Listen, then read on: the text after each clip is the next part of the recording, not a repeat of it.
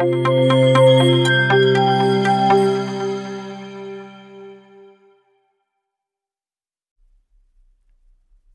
Economic Review Risks and Challenges.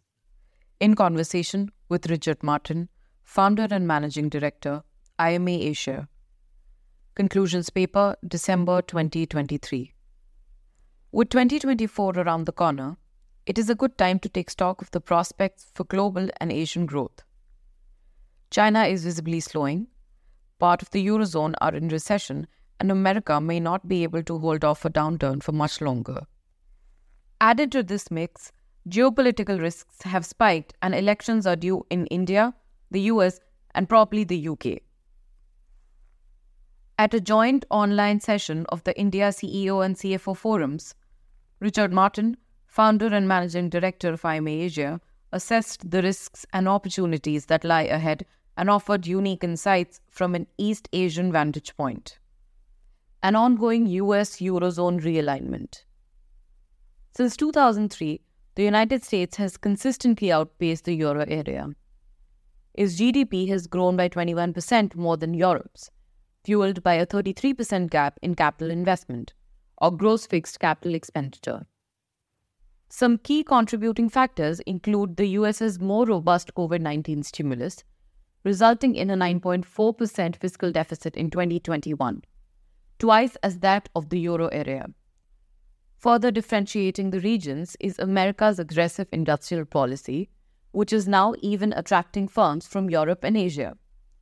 Demographically, from 2002 to 2021, Europe's working age population has declined by 2.3%, while the US's grew by 14%. In 2022, America's GDP, approximately 26 trillion, was about 80% bigger than Europe's, approximately 14 trillion. Strikingly, too, while the US has managed to maintain approximately 25% of world GDP share since 1991, the euro areas has declined from 25% to 14%. Neither inflation, averaging 2.5% in the US and 2% in Europe over 1992 to 2022, nor exchange rates, approximately 1.09 euros per USD, both now and in 2023, explain this gap. Rather, the underlying drivers include demographics, capital dynamics, and industrial structures. The global view to 2028.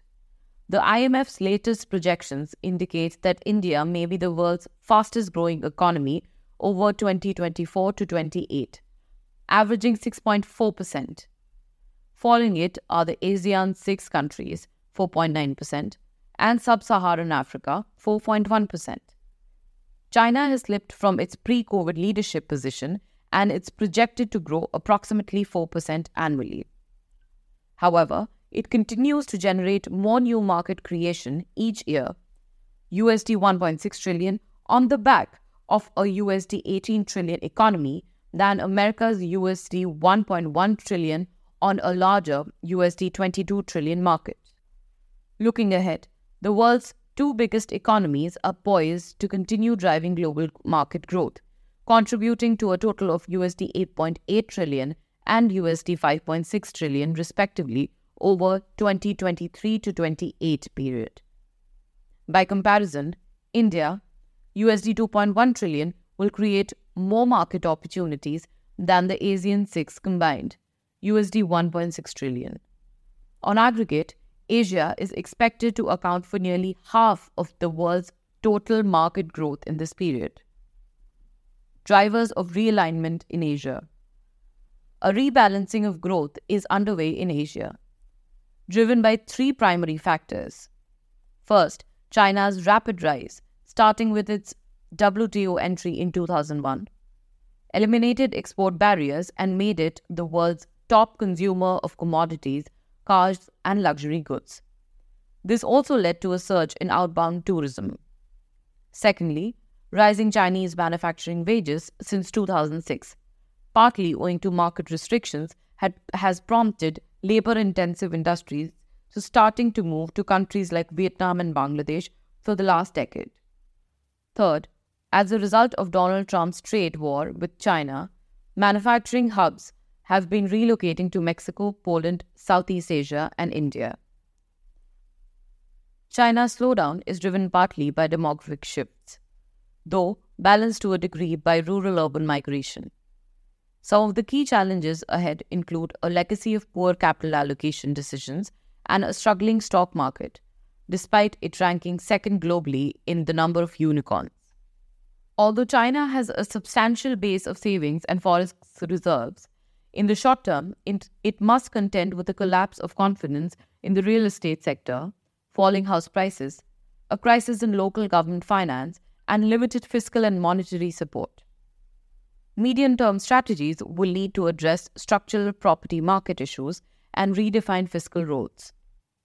In the long term, China is focusing on wealth boosting policies, urbanization, education, and safer investment options.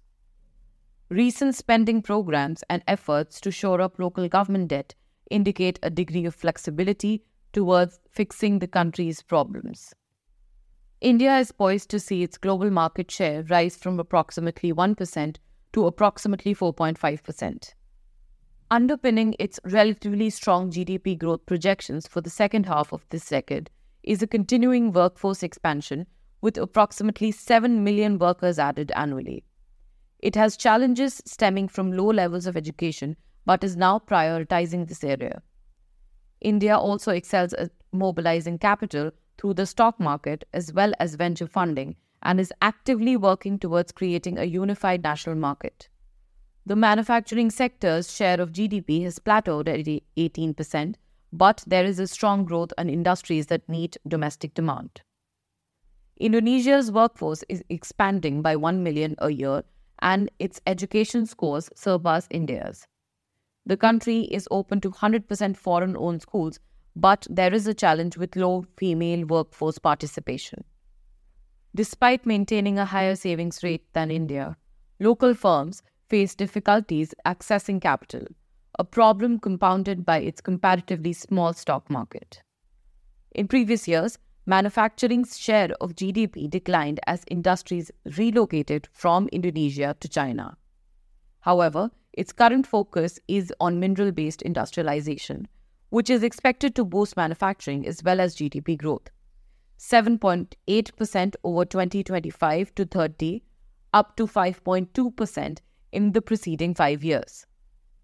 Since joining the WTO in 2006, Vietnam's share of global manufactured exports has risen sharply. The country has experienced a demographic tailwind in the recent years, but net workforce growth will slow down to 0.2 million a year over 2022 to 32. With a high education scores and a strong female workforce participation rate, Vietnam has seen rapid industrial upgrading, particularly in clothing and footwear, since 2000 and electrical and electronics since 2013.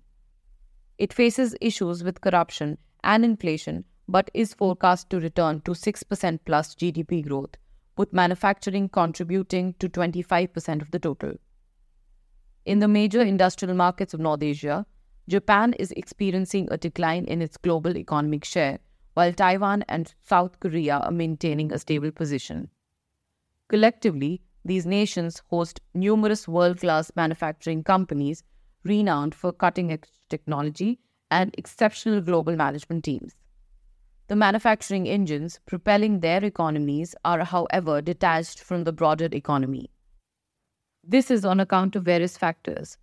Taiwanese factories are relocating on account of geopolitical risks. Japan is facing domestic market shrinkage and Korea has to contend with high wages and a relatively small domestic market. Who else will end up gaining the most from a relocation away from these economies?